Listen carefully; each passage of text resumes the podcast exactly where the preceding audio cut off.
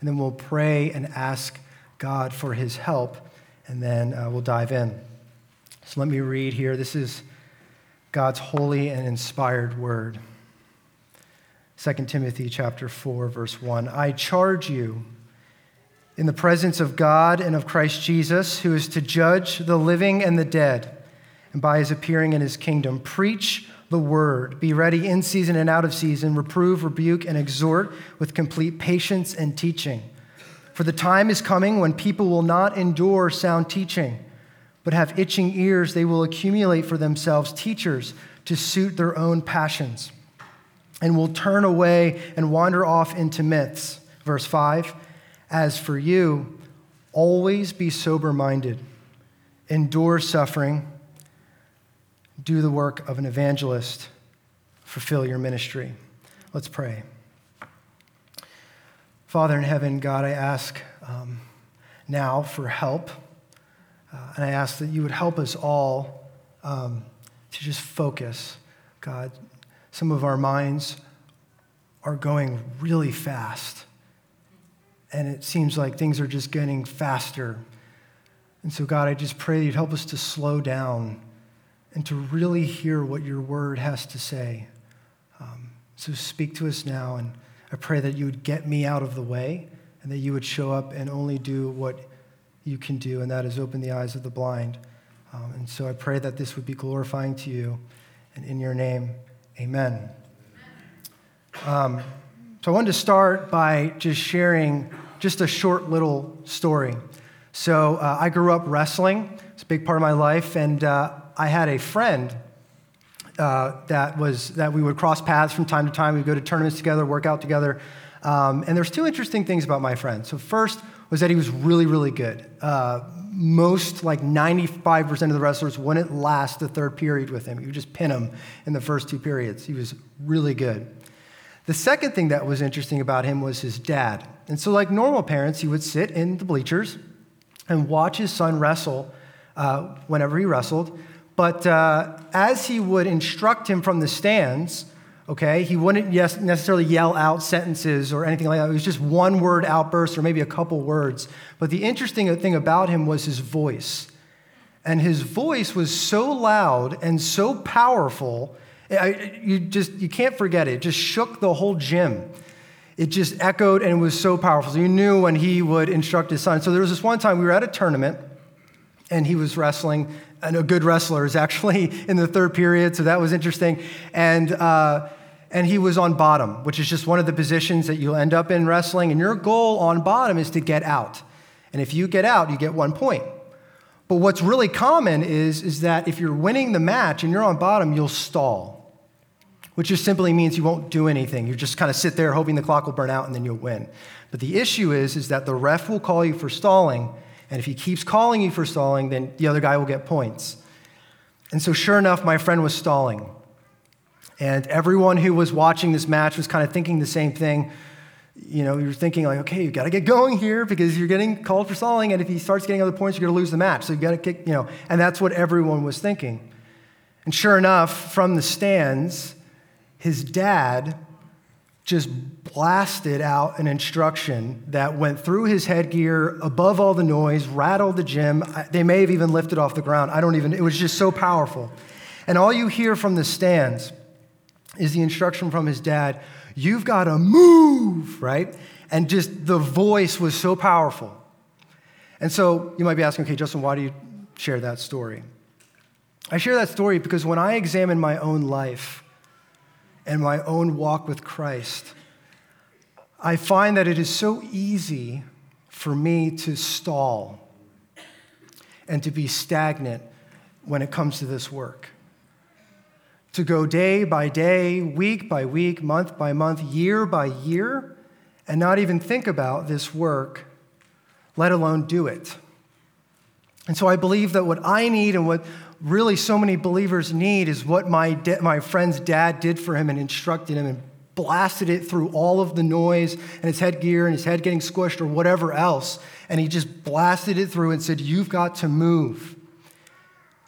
And so in 2 Timothy, Paul is giving Timothy a push, a charge This is Paul's final letter. He's about to die.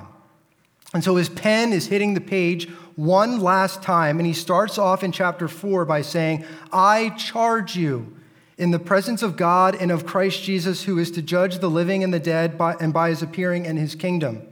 In other words, Timothy, this is really, really, really important what I'm about to tell you, okay? I'm going to die and I'm not going to be here anymore.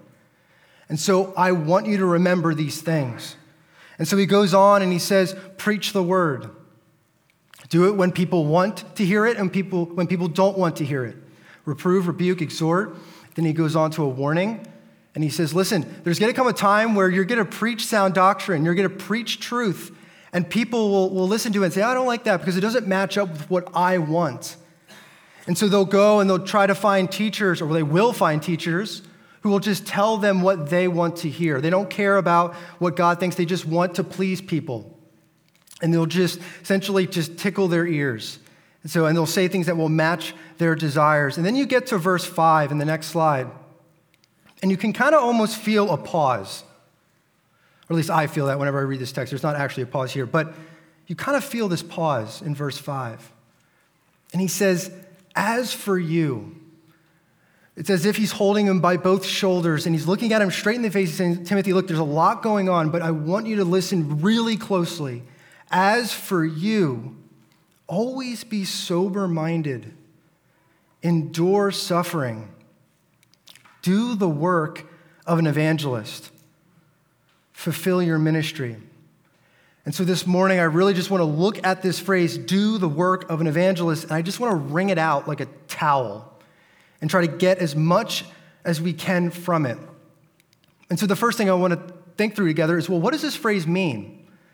Right? It's easy to, uh, to hear this phrase and think of a, of a Billy Graham or uh, maybe someone who does large crusades or maybe a street preacher, um, something along those lines, which are all good. But that's not what, what Paul's saying here. Paul's saying, listen, if you were to take someone who's been called as, as a gifted evangelist, you took them and you plopped them into a scene into a situation and you just observe them and you ask the questions. You said, okay, what work is there? A, what, what, what work are they about? What makes them tick? What breaks their heart?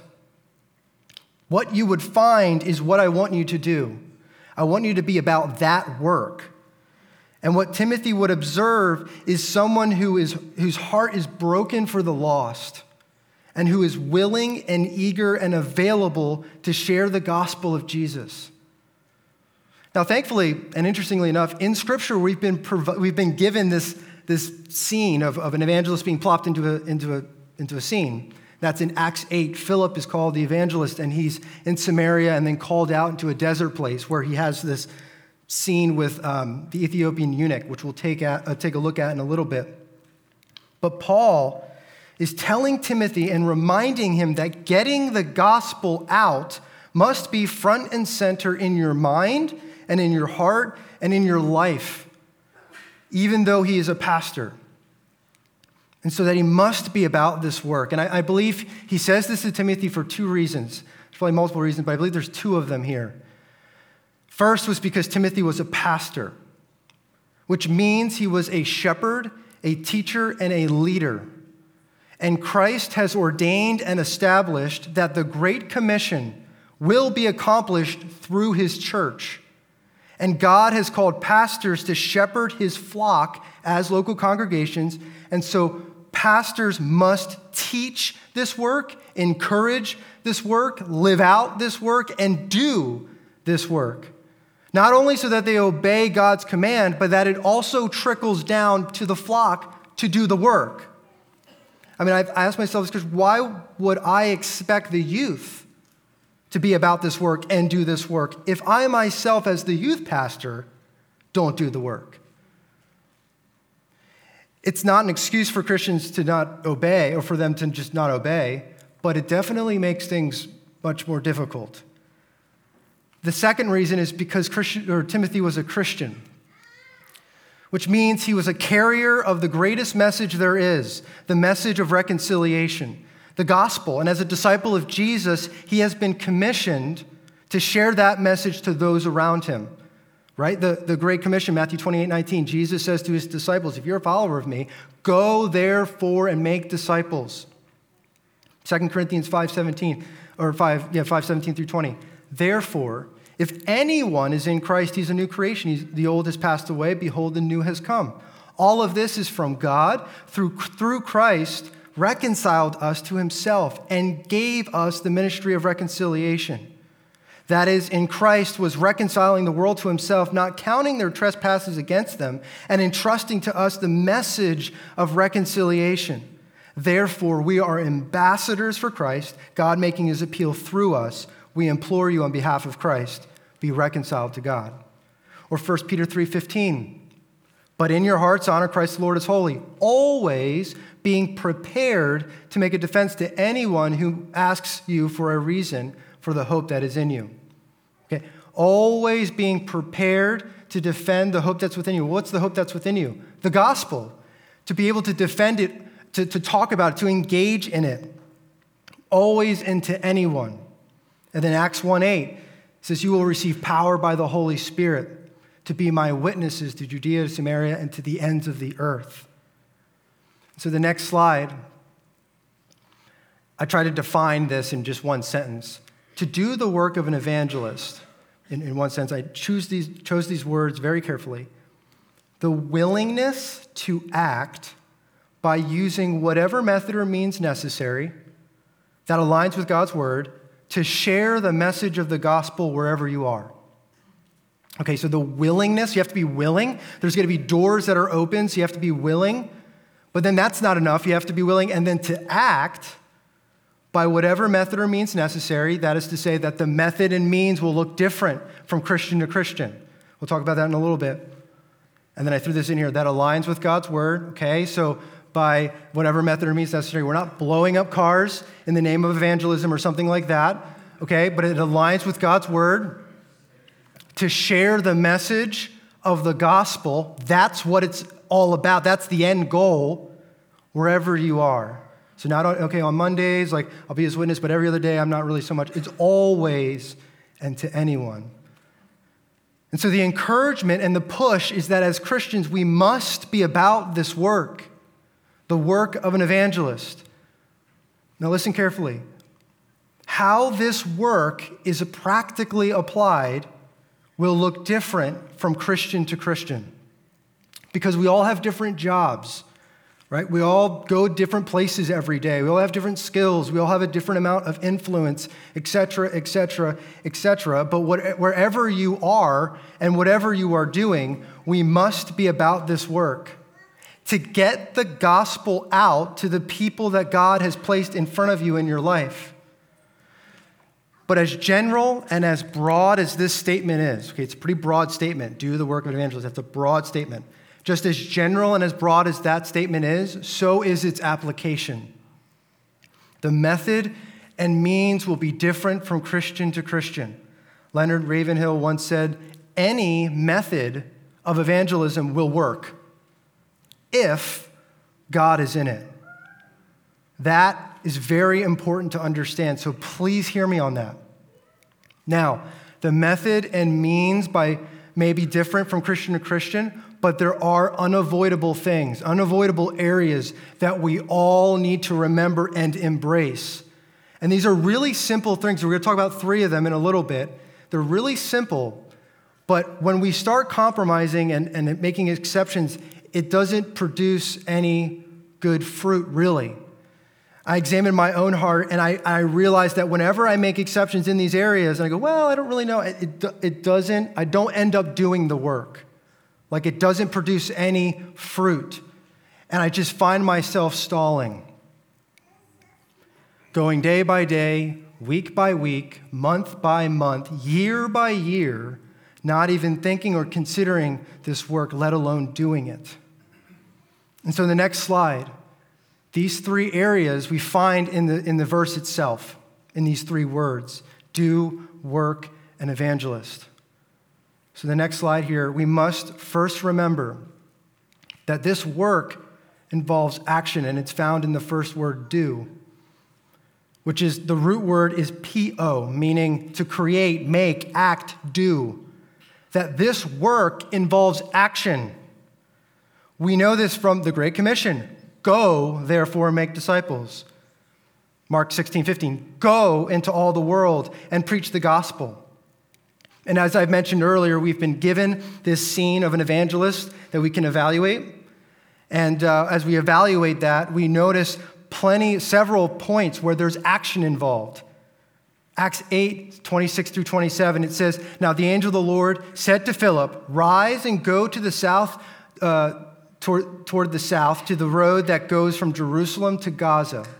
This is a desert place. And it says that he rose and went. There's action. Then, after Philip saw the Ethiopian sitting in the chariot, the Spirit told him, Go over and join his chariot. And in verse 30, it says that Philip ran to him. I love that. He ran to him. And then asked, after he heard him reading uh, scripture in Isaiah, Do you understand what you're reading? There's action. We must remember there is action. So we have to embrace this. In other words, it won't just necessarily fall into your lap. Okay, the, the opportunity might, but actually articulating the gospel or asking the question, getting to that point involves doing something. And so we have to recognize that in our relationships and whoever's in our life, that we will eventually have to act. The amount of opportunities and doors that have been opened that have passed us by simply because we have struggled to bite down on this is, is a lot, and I notice this in my own life. So we must remember that this work involves action. The second thing we have to remember is found in the word work. This work, or this word, is ergon, which means work, labor, deed, a task. And what I want to highlight here is that it's important to note that this work is work, which means it won't be convenient. It won't be comfortable, but it'll be worth it. The tension that you feel to start the conversation or ask a question about God with your friend or invite that person in your life to church or even go up to someone you don't know and you feel like the Spirit's inclining, you to do so is normal. That tension is normal. Do not accept the lie that because it feels uncomfortable or because it's inconvenient for you, that it must not be right. No, it's work and it comes with the territory. So accept that, embrace that. And we see that in our scene with Philip and the Ethiopian. He's, the Ethiopian's asking him questions, he's asking him to explain the text. And so there's work involved. And then you even think about where Philip was. He was in Samaria having loads of success.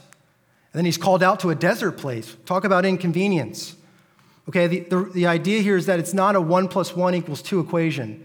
I go out to them, I share the gospel, they get saved, we're all happy. No, no, it's work. It's work. And this work can come on all sorts of shapes and sizes. As we've already said, it will be a little uncomfortable, it'll be a little inconvenient. It may involve persecution, it may involve defending the gospel. But I think there's one form that this work can come in, and it's this reality that this work involves a special kind of endurance.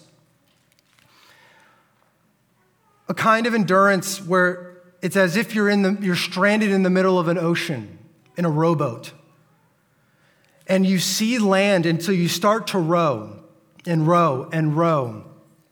But it doesn't seem like you're getting any closer. And so, you know, you look at the, the view of the land, and which inclines you to keep going. And so you're rowing and rowing and rowing. And then you're getting exhausted. And it's taxing. And you start going, Am I even doing anything? Is this, am I going anywhere? And so you start second guessing yourself. And so some of you here this morning might say, if anyone knows that this work is work, it's me. I, I, I've been sharing the gospel and doing this work with my friend or family member or whoever, and I'm tired. This is hard. I, I feel like sometimes I'm talking to a brick wall. I mean, I don't think I, there's any hope here. I don't think I'm getting anywhere. I'm ready to give up. And I find it helpful in Matthew 9 in verses 35 through uh, 38. Jesus was going through the cities, he's proclaiming the gospel, teaching, and, and healing the sick. And he, said, he, he saw the crowds pass by, and it says that he had compassion on them because they were helpless and uh, they were harassed and helpless like sheep without a shepherd. And then he says this to, the, to his disciples He says, The harvest is plentiful, but the laborers are few. That word is, is so helpful for me. The laborers are few. The root of that word is ergon, laborers, workmen. So, yes, we are to be workmen, laborers. This work is work. And my encouragement would be to don't give up. Keep going. It involves a special kind of endurance and compassion that to keep doing this work that comes from only God.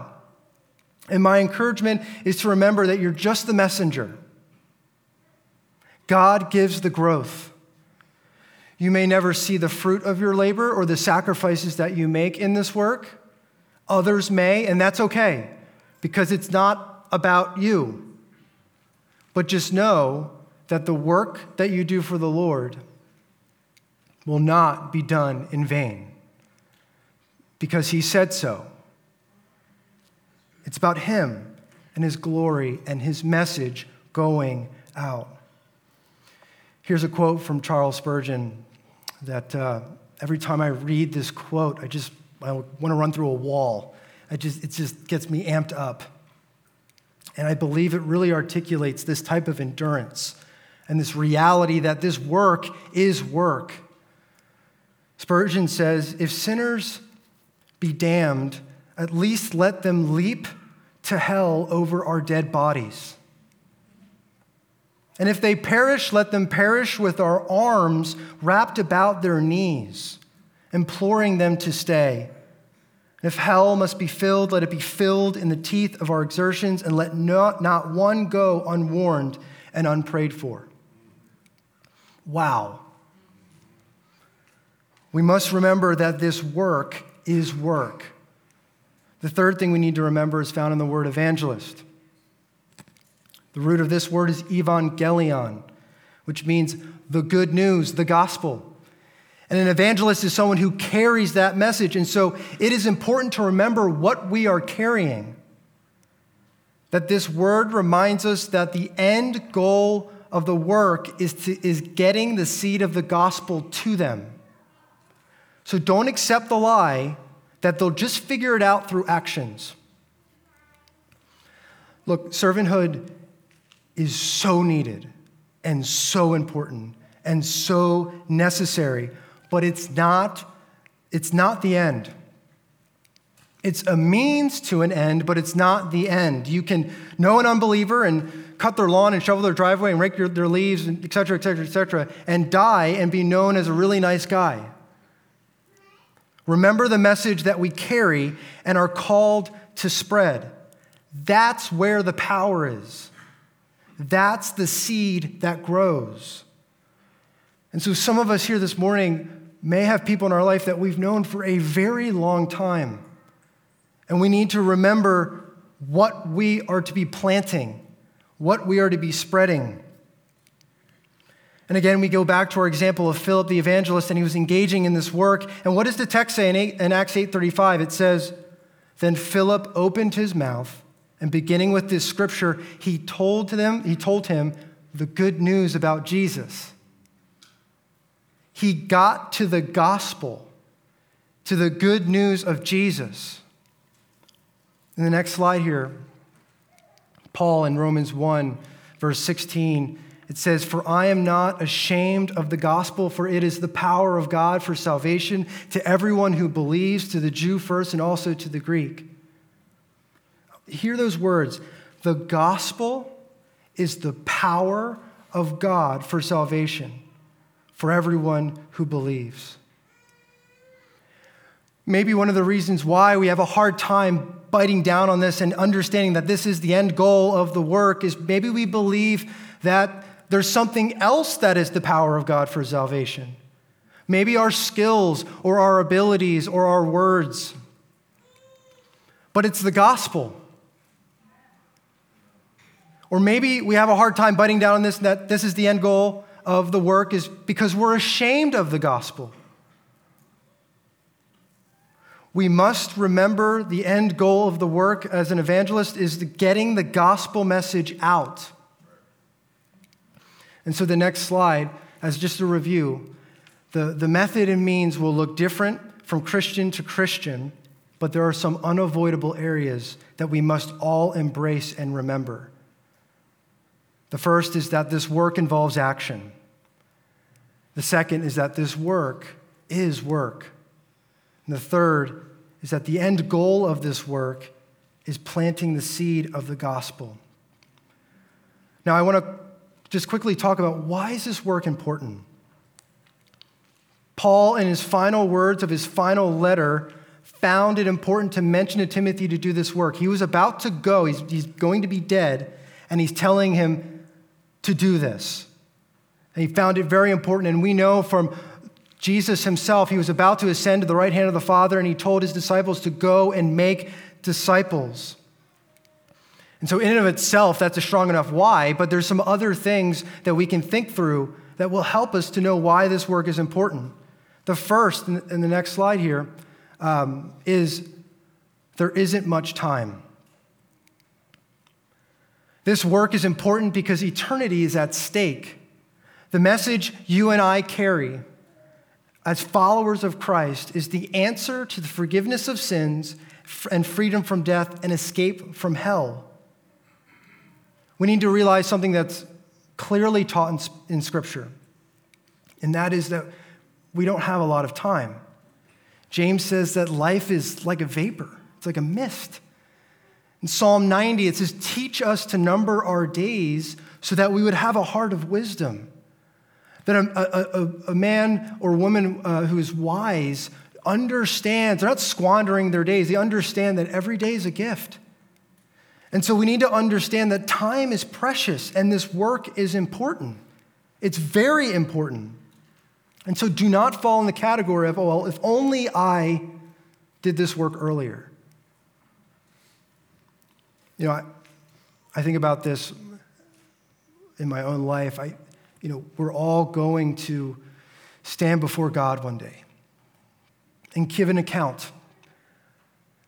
And I, have, I, I really don't think that the Lord will say, Well done with the time that I have given you. You have avoided every potential awkward situation or inconvenient conversation and have managed to not get my message out at all.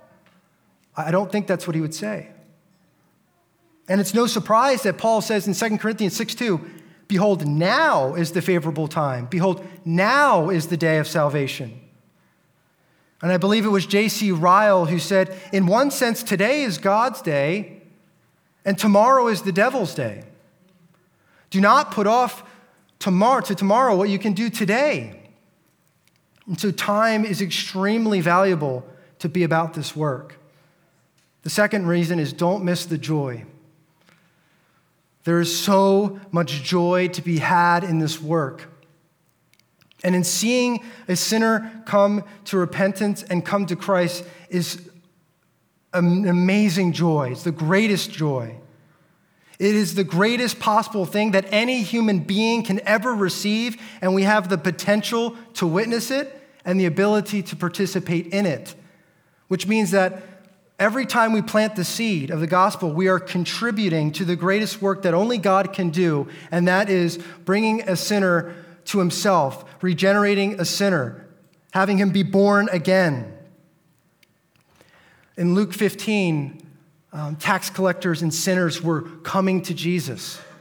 And the Pharisees didn't like that. Literally, the text says they, were, they grumbled about it. It said, This man receives sinners and eats with them. They, I, don't, I don't like that. And Jesus looks at them and he gives them three parables the parable of the lost sheep, lost coin, and prodigal son. Essentially, to say, like, we ought to be rejoicing whenever a sinner repents. And he says something in the parable of the lost sheep that is so powerful and mind blowing. So he talks about how the man leaves the 99 and gets, receives the one. He finds the one, he brings him back, gets his family and his friends, and they rejoice and they're really excited. And in verse 7, he says, Just so, this is Jesus speaking, just so I tell you, there will be more joy in heaven over one sinner who repents than over 99 righteous persons who need no repentance. There will be more joy in all of heaven. The myriads and myriads of angels, all of heaven will, will be rejoicing. There's more joy in heaven over one soul that comes to Christ. And so, if you want to know what makes all of heaven rejoice and full of joy, it's the lost being found. And there's so much joy to be had in this work. Don't miss it.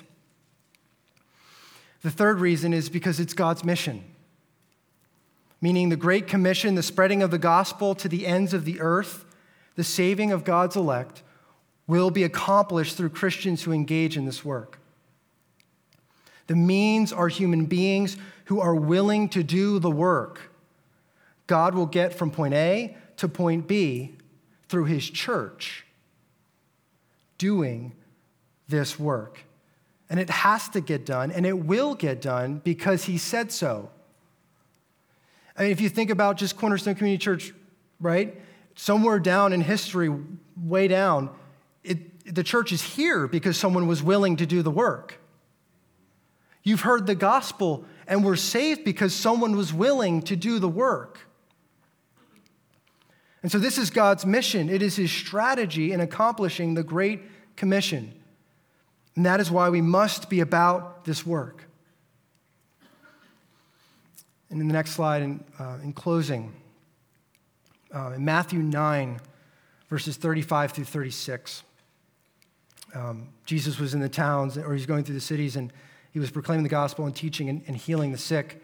And um, he says in verse 35, I'm sorry, verse 36, when he saw the crowds, he had compassion for them because they were harassed and helpless like sheep without a shepherd.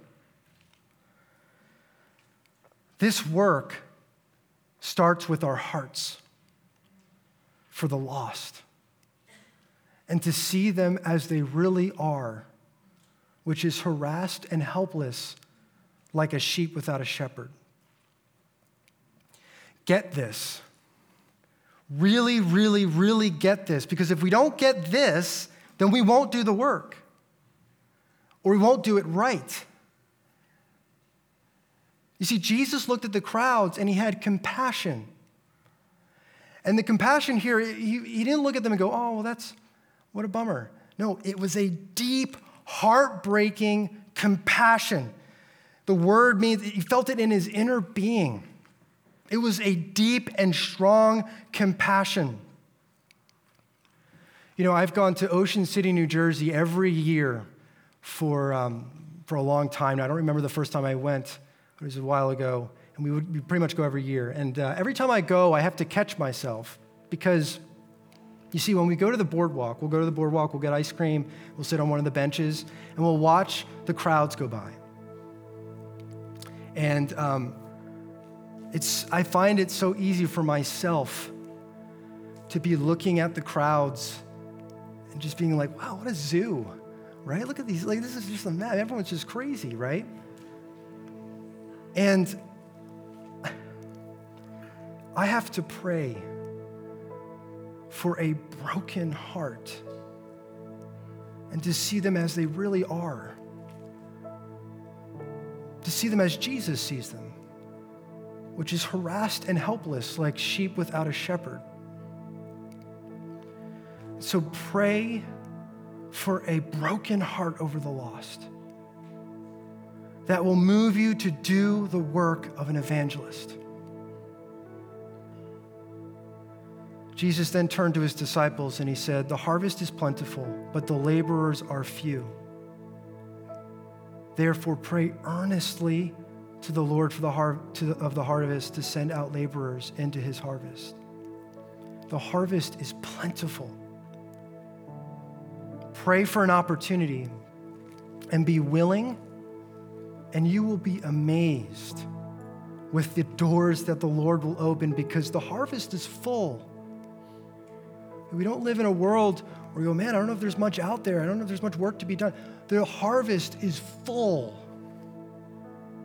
you will be shocked with how receptive most people will be to talk about the gospel. and are yearning to know the truth. Mark Dever, he's a pastor down in DC, and he's written a bunch of books. Maybe you've heard of him. Uh, he, here's a quote from him. He says, I think many times we don't evangelize because we undertake everything in our own power. We attempt to leave God out of it. We forget that it is His will and pleasure for His gospel to be known. He wants sinners saved. Simply put, we don't pray for opportunities to share the gospel, so how surprised should we be when they don't come? If you're not evangelizing because you think you lack opportunities, pray and be amazed as God answers your prayers. And so let's be about this work. Let's be laborers in the harvest. Let's do the work of an evangelist. Let's pray. Father in heaven, now I pray that you would help us in this work, God, that you would break our hearts, and that we would look at the crowds and we would see them as you see them. God, help us now that we would be about this work. And in your name, amen.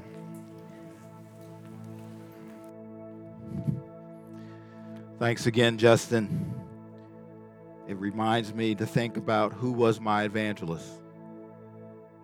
Somebody evangelized me, somebody evangelized you, and we need to be about that work. Well, good morning.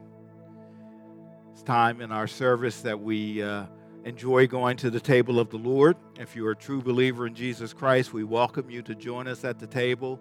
You can find elements in the back. Uh, today, for our meditation, I want us to consider a very familiar passage of Scripture. It's found in John chapter 6, verse 35. Jesus said, I am the bread of life. Whoever comes to me shall not hunger, and whoever believes in me shall never thirst.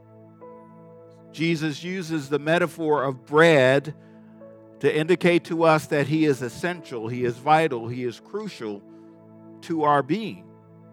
And He's not talking just about the physical realm, but He's talking about the spiritual realm. We need Him for everything. He is our bread. Do we need Him to do the work of an evangelist? Yeah, we do. We need Him every single day, every single moment of the day. Jesus also here is claiming to be God. He is Yahweh. It's the same term that was used when God revealed himself to Moses Yahweh, the self sufficient one. So we must go to the self sufficient one to be sufficient as children of God. And we need to remember that as we come to the table of communion. In Luke chapter 22, Jesus said, I have earnestly desired to eat this Passover with you before I suffer. For I tell you that I will not eat it until it is fulfilled in the kingdom of God. Again, until it is fulfilled in the kingdom of God. Then he took bread, and when he had given thanks,